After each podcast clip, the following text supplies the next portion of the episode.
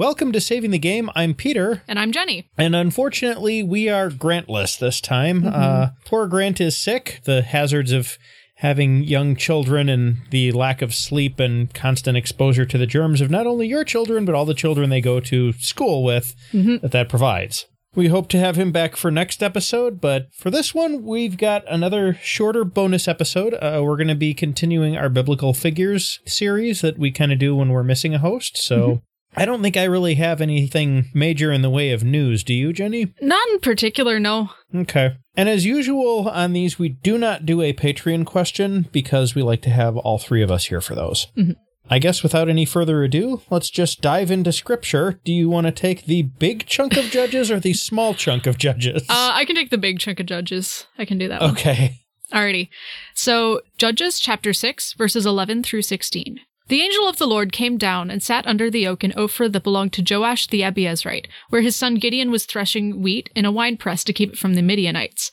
When the angel of the Lord appeared to Gideon, he said, The Lord is with you, mighty warrior.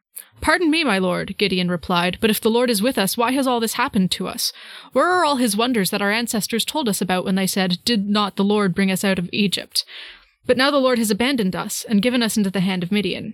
The Lord turned to him and said, Go in the strength you have and save Israel out of Midian's hand. Am I not sending you? Pardon me, my lord, Gideon replied, but how can I save Israel? My clan is the weakest in Manasseh, and I am the least in my family. The Lord answered, I will be with you, and you will strike down all the Midianites, leaving none alive. And this is Judges 8 22 through 25. The Israelites said to Gideon, Rule over us, you, your son, and your grandson, because you have saved us from the hand of Midian. But Gideon told them, I will not rule over you, nor will my son rule over you. The Lord will rule over you. And he said, I do have one request, that each of you give me an earring from your share of the plunder. It was the custom of the Ishmaelites to wear gold earrings. They answer, We'll be glad to give them. So they spread out a garment, and each of them threw a ring from his plunder onto it. Alrighty. So, our topic this week, um, as you probably have guessed, is Gideon. Yes. Uh, who gets three chapters in the book of Judges. Mm-hmm and um, kind of a fascinating dude. One of the people in the Bible who is absolutely, positively, without any question or doubt, a player character. Absolutely. And if you doubt me for a moment, just listen to this summary of his story that Jenny has written and is about to share with you. Okay, here we go. So the chapters, the, the three chapters, chapters six through eight, they do separate story beats very well. So chapter six is really about the Lord choosing Gideon to be the one to bring the Israelites out of oppression. So Israel is currently in the hands of the Midianites because they did evil in the sight of the Lord, as seems to happen so very frequently in the book of Judges. They can't even grow their own food because of the level of oppression they experience. Like the Midianites come through on a regular basis to basically just just mess with their land. They they aren't like salting and burning it. They're they're just messing with it. They come there, they stomp all over it. They let their cows all like feast on on all of the the wheat that they try to grow, etc., etc. They can't even have like farm animals out. It's a really rough time all this oppression was happening because specifically the Israelites had started to worship uh, the god Baal. More on that later. So an uh, an angel of the Lord appears to Gideon while he's doing some secret farming. He's he's threshing wheat in a big barrel used for stomping out grapes. Yeah, covert farming is how our our story starts. Yes. Um the angel calls Gideon a, a mighty warrior to start off. And Gideon's like, "Well, um the the this really isn't a great time, you know, and it really doesn't feel like God is with us at all. I'm having to do secret wheat threshing. Um, I'm not really we're really not having a good time. And then the Lord says, Well, someone's got to do the heavy lifting in removing this oppressive regime and i've chosen you. Now here's here's another interesting thing. The lord and the angel of the lord seem quite interchangeable in this or or it feels like there was sort of um a story beat missed. Like maybe there there was the Lord himself and an angel of the Lord, or maybe the angel was a very direct mouthpiece. I I don't know.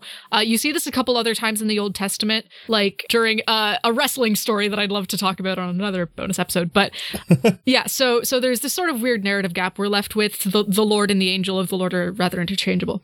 Anyway, the Lord says, "Hey Gideon, I think you can do this thing," and Gideon's like, "I'm the baby of the family. I don't know anything, and my family is the smallest family in the area. This really is not the good a good job for me. And the Lord says, Well, I'll be with you, so you can literally just kill all the Midianites. Just wipe them out. Done. now Gideon, he's he's a pretty suspicious guy. So he asks for a sign. He he literally says, "Wait, don't go anywhere. Stay right there. I need to make an offering to you, and then you've got to prove that you're really the Lord and that you aren't trying to trick me." So he goes inside and preps a secret goat, a secret farming goat for sacrifice, um, and makes some bread out of 36 pounds of flour. A secret flour. Of Let's secret not forget flour. about that. 36 This is pounds. a lot of secret flour that this guy grabs. Yeah. It's like a big, heavy sack. Yeah.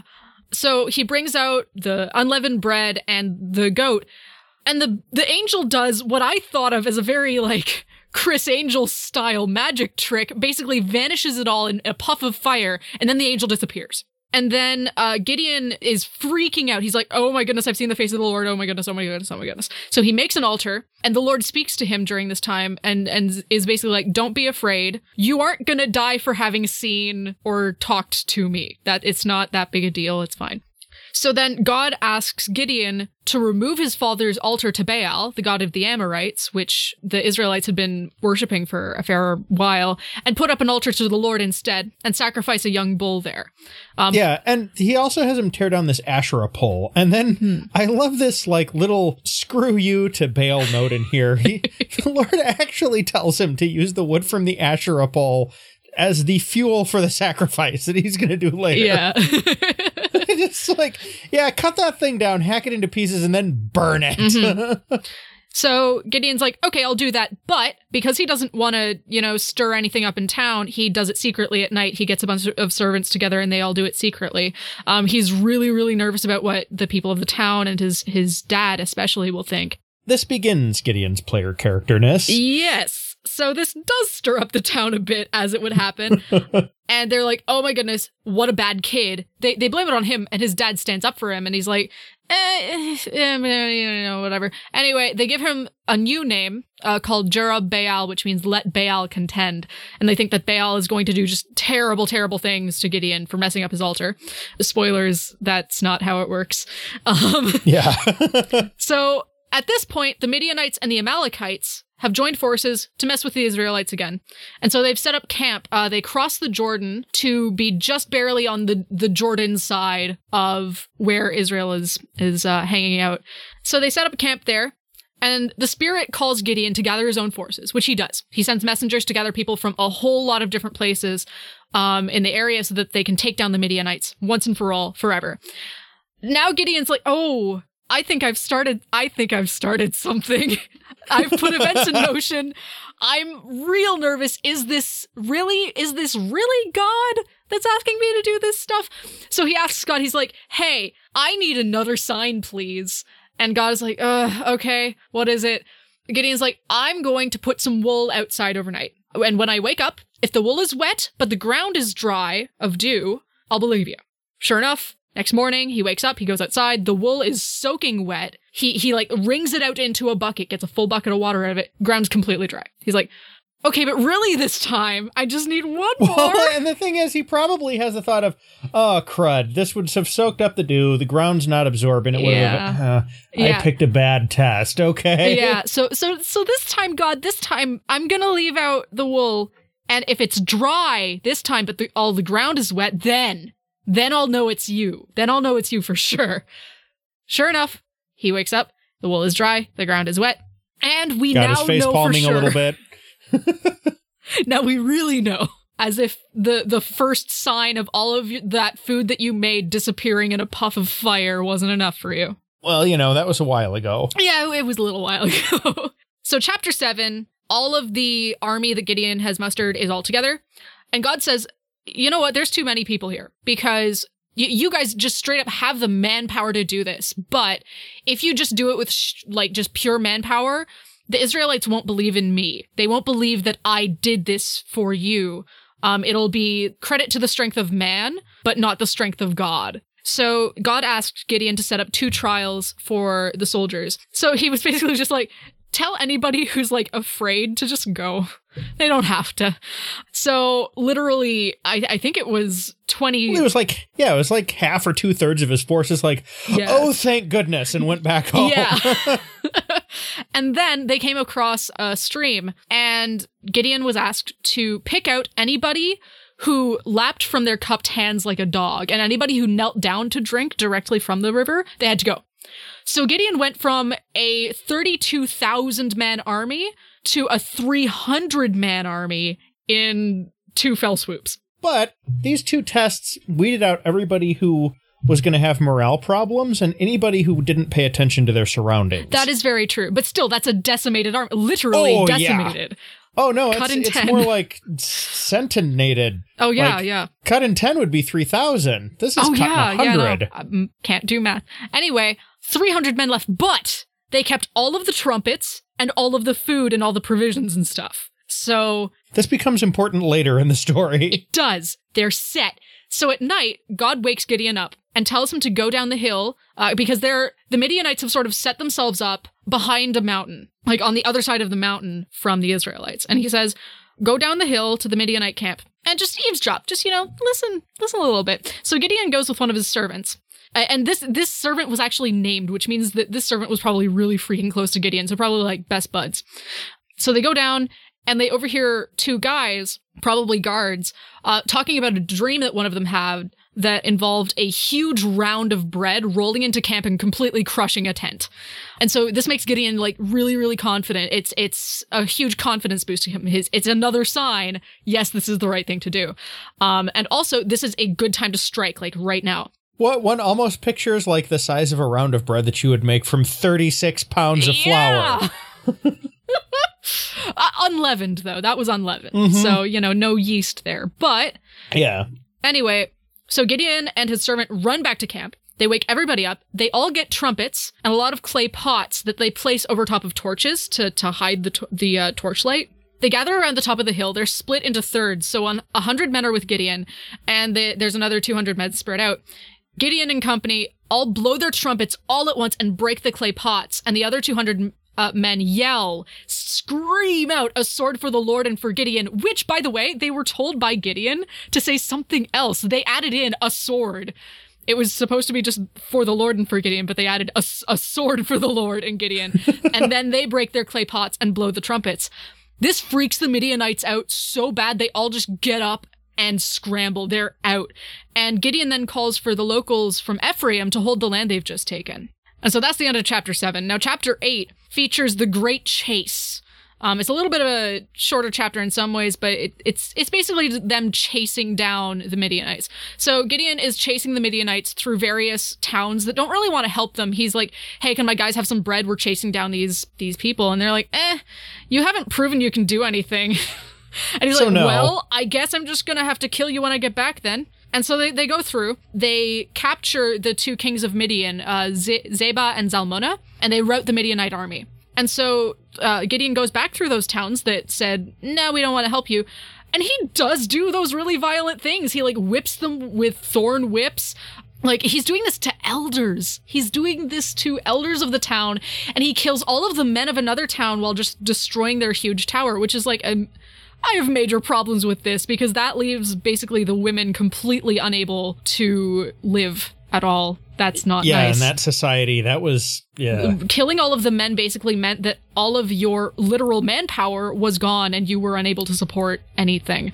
Um, and that's absolutely terrible. This is this is the part where I really, really started to personally dislike Gideon a lot. So Yeah, a lot of the judges were not nice people. yeah, definitely At all. Interesting characters, but I would no. Anyway, so Gideon, uh, he's he's still got these two kings that have been captured, and he orders his son, who is notedly still a child, to kill Zeba and Zalmunna. But his son is too scared, and Zeba and Zalmunna are like, "Eh, just do it yourself, buddy." And so Gideon kills them, and he takes their camels' fancy neck ornaments, you know, kill the guys and loot their bodies.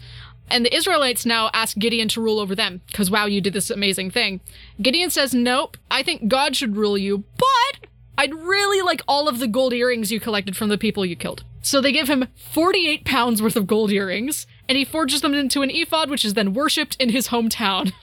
Which So yeah, that didn't go quite how he was hoping that it would. no, it didn't. And so then Israel had peace for 40 years. Gideon died, and the Israelites immediately went back to worshiping Baal. So, not the best ending to a story. No. But that's just how it was, and that's how it is for most of the book of Judges. So that's just what you're in for if you start wading into Judges. Yeah, so I think after that summary, you can agree with us that Gideon is clearly a player character. Uh huh. Uh, he's super suspicious of anyone who gives him a job, needs continual proof of the employer's identity, and needs continual confidence boosts.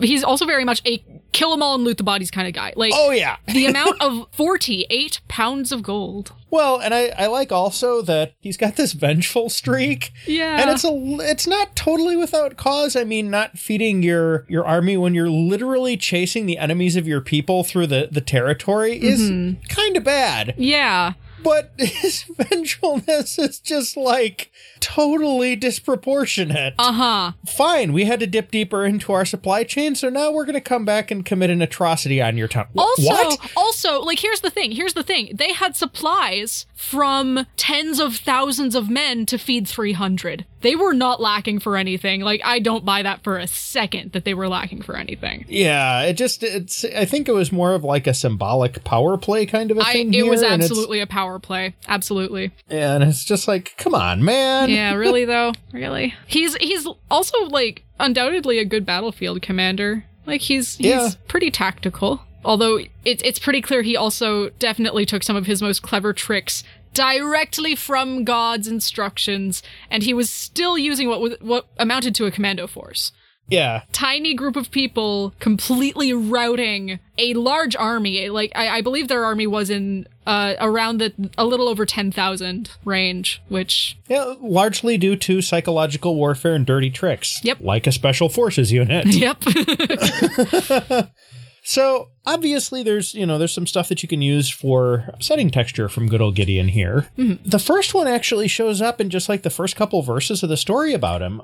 People being oppressed will get up to clever, sneaky things. Mm-hmm. Like we're we're introduced to Gideon as he is doing, as Jenny described, secret farming, yeah. threshing grain in a wine press. Like Yeah, a, a little more detail there. The Israelites could not physically live in the fields. They had to live in caves in the mountains at this point. So the fact that they were able to hide seven bulls, th- this is mentioned as well. Uh, like Gideon had to take the second of seven young bulls for a sacrifice. They had they were able to hide bulls. They were able to hide goats. They were able to hide all of this food. Unfortunately, they had to, but they were able to.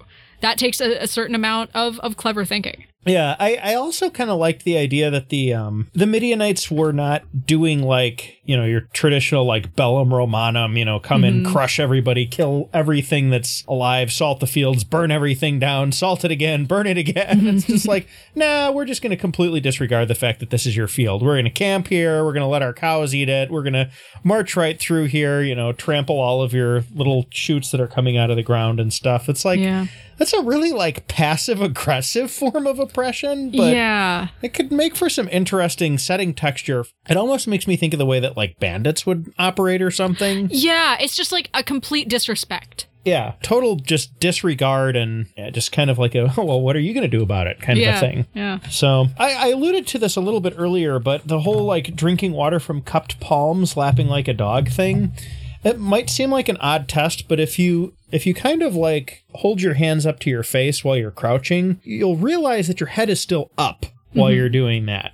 So it keeps from cutting your situational awareness off, and that's important for a small elite unit like this. So mm-hmm. Especially considering the plan that God had in the beginning, w- which would involve, you know, not getting sneaked up upon in the middle of the night. It, it involves a lot of awareness. yeah, not making undue noise as you're sneaking up on them with your clay mm-hmm. jars and your torches. You know, mm-hmm. it's like you need kind of the the guys that aren't going to lose their nerve, are going to pay attention to what's going on, and are going to be clever and sneaky enough to actually see this plan through. Yep. So, I did also kind of like the uh, the fleece test. Yeah. I thought. It's not quite the book of Jonah funny, but Yeah. it is definitely one of the funnier things that you'll find in the Old Testament where it's like you can see Gideon get up and you know just wring this copious amount of water out of this thing and Uh-huh. be like, "Oh wait, I did this wrong. yeah. And also there's a but what if kind of thing there too. It's like yeah. he would be the contingency plan player in in a in a group of PCs. Oh yeah, this guy's totally the tactician. Yes. He, I mean, he's he's. I, I, you know, I go back to the introduction. We meet Gideon as he's threshing grain in a wine press. You know, it's just like this is definitely the guy with all the crazy ideas. Yeah. And God you know what? God meets us in the strangest places. Yeah. So uh yeah, a bit of a shorter episode, but we expected that. yeah. These these biblical figure ones are are probably going to be short most of the time. You might actually see us do maybe two or three of these that are longer with some of the really big folks. I would think maybe like Moses, David, and the Apostle Paul might yeah. you know, merit full on actual episode episodes, but most of the other folks, you know, they they get a fairly small amount of text time, Yeah. but uh there's definitely a lot of interesting people in the in the Bible, and this is a, a good thing to give Grant a little bit of a break while he's sick. Absolutely. Yeah. That said, I think this is about all I've got on Gideon. How about you? Uh yeah, same here. I All I would recommend if if you're looking for just and I bet we're we're going to cover other people in the book of Judges, but the book of Judges is excellent fodder for your game. It just is. There's a lot of really cool stories in there. It's just basically about a, a bunch of people kicking butt and taking names.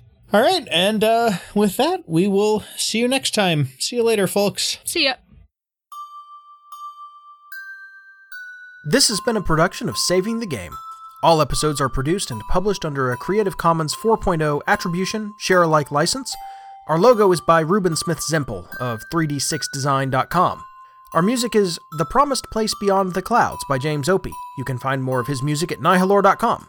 To hear our past episodes, to find syndication and license details, to connect with our fantastic listener community, or to contact us or support our show through Patreon, visit our website at stgcast.org or savingthegamepodcast.org. God bless, do good, and happy gaming.